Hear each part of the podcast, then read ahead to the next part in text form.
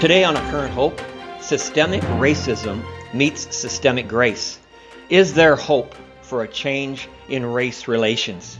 Our news feeds offer up a consistent stream of commentary of how our lives are impacted by systemic racism. CNN has stated the color of our skin affects where we live, our risk of severe illness, and our access to medical care.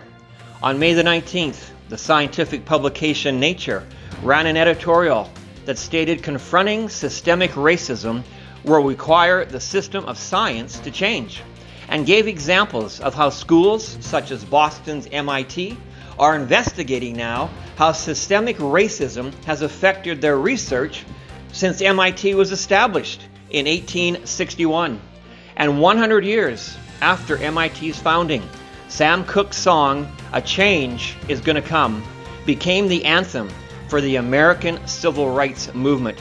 Today, Ibram Kendi, who is believed by many to be the foremost spokesman on the force of systemic racism in our world today, has placed racism at the very foundation of many problems that we face when he spoke recently how racism is the singular source of racial disparities in America and throughout the whole world. But what is systemic and what is racism? Systemic is a medical term Systemic means a condition that affects the whole body, and healing demands a path of treatment of medication so that the entire body is affected. Racism, defined in the Webster Dictionary, is the belief that skin color is a fundamental determination of human traits and capacities, and that skin color produces an inherent superiority of a particular race. But the Bible says God has made from one blood every nation of men and women to dwell on all the face of the earth. Racism existed long before any of us ever experienced it or had even heard of it. The Old Testament preacher by the name of Samuel said to those of his day that were judging others by how they looked that they needed to reverse their way of thinking. And Samuel said, For the Lord sees, not as a man sees. For man looks on the outward appearance, but the Lord looks on the heart. Our problem is sin, not skin. One of Patti LaBelle's most successful songs was entitled New Attitude.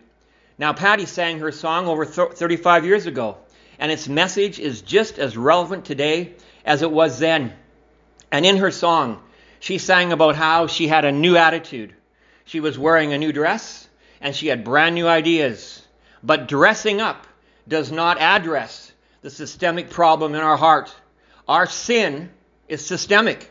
It has invaded every part of our being, including how we look at, think about, and feel about others of a different skin color.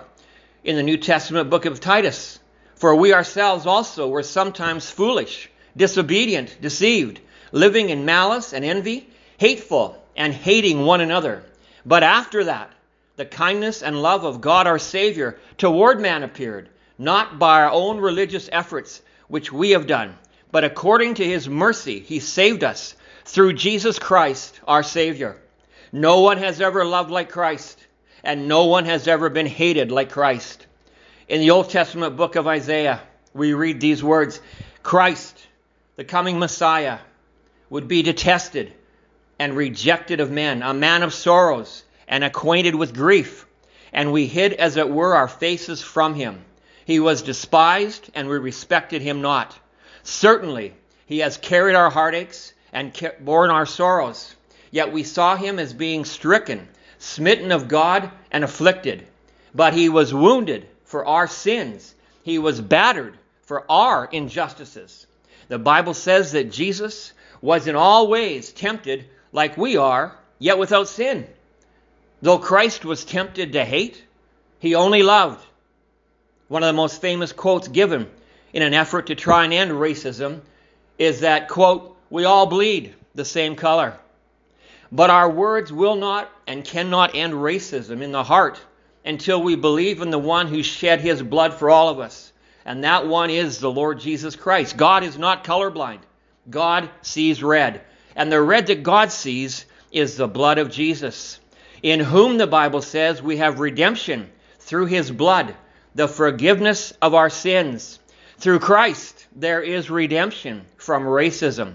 Redemption means freedom.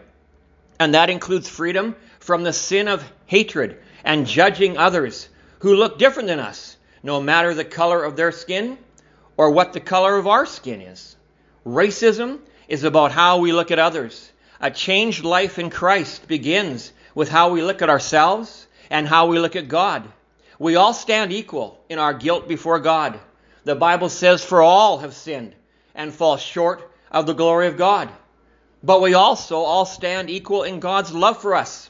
In Christ, God declared his systemic love for all in the ultimate rejection of racism.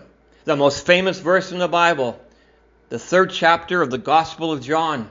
For God so loved the world that he gave his only born Son, that whosoever would believe on him would not perish, but have everlasting life.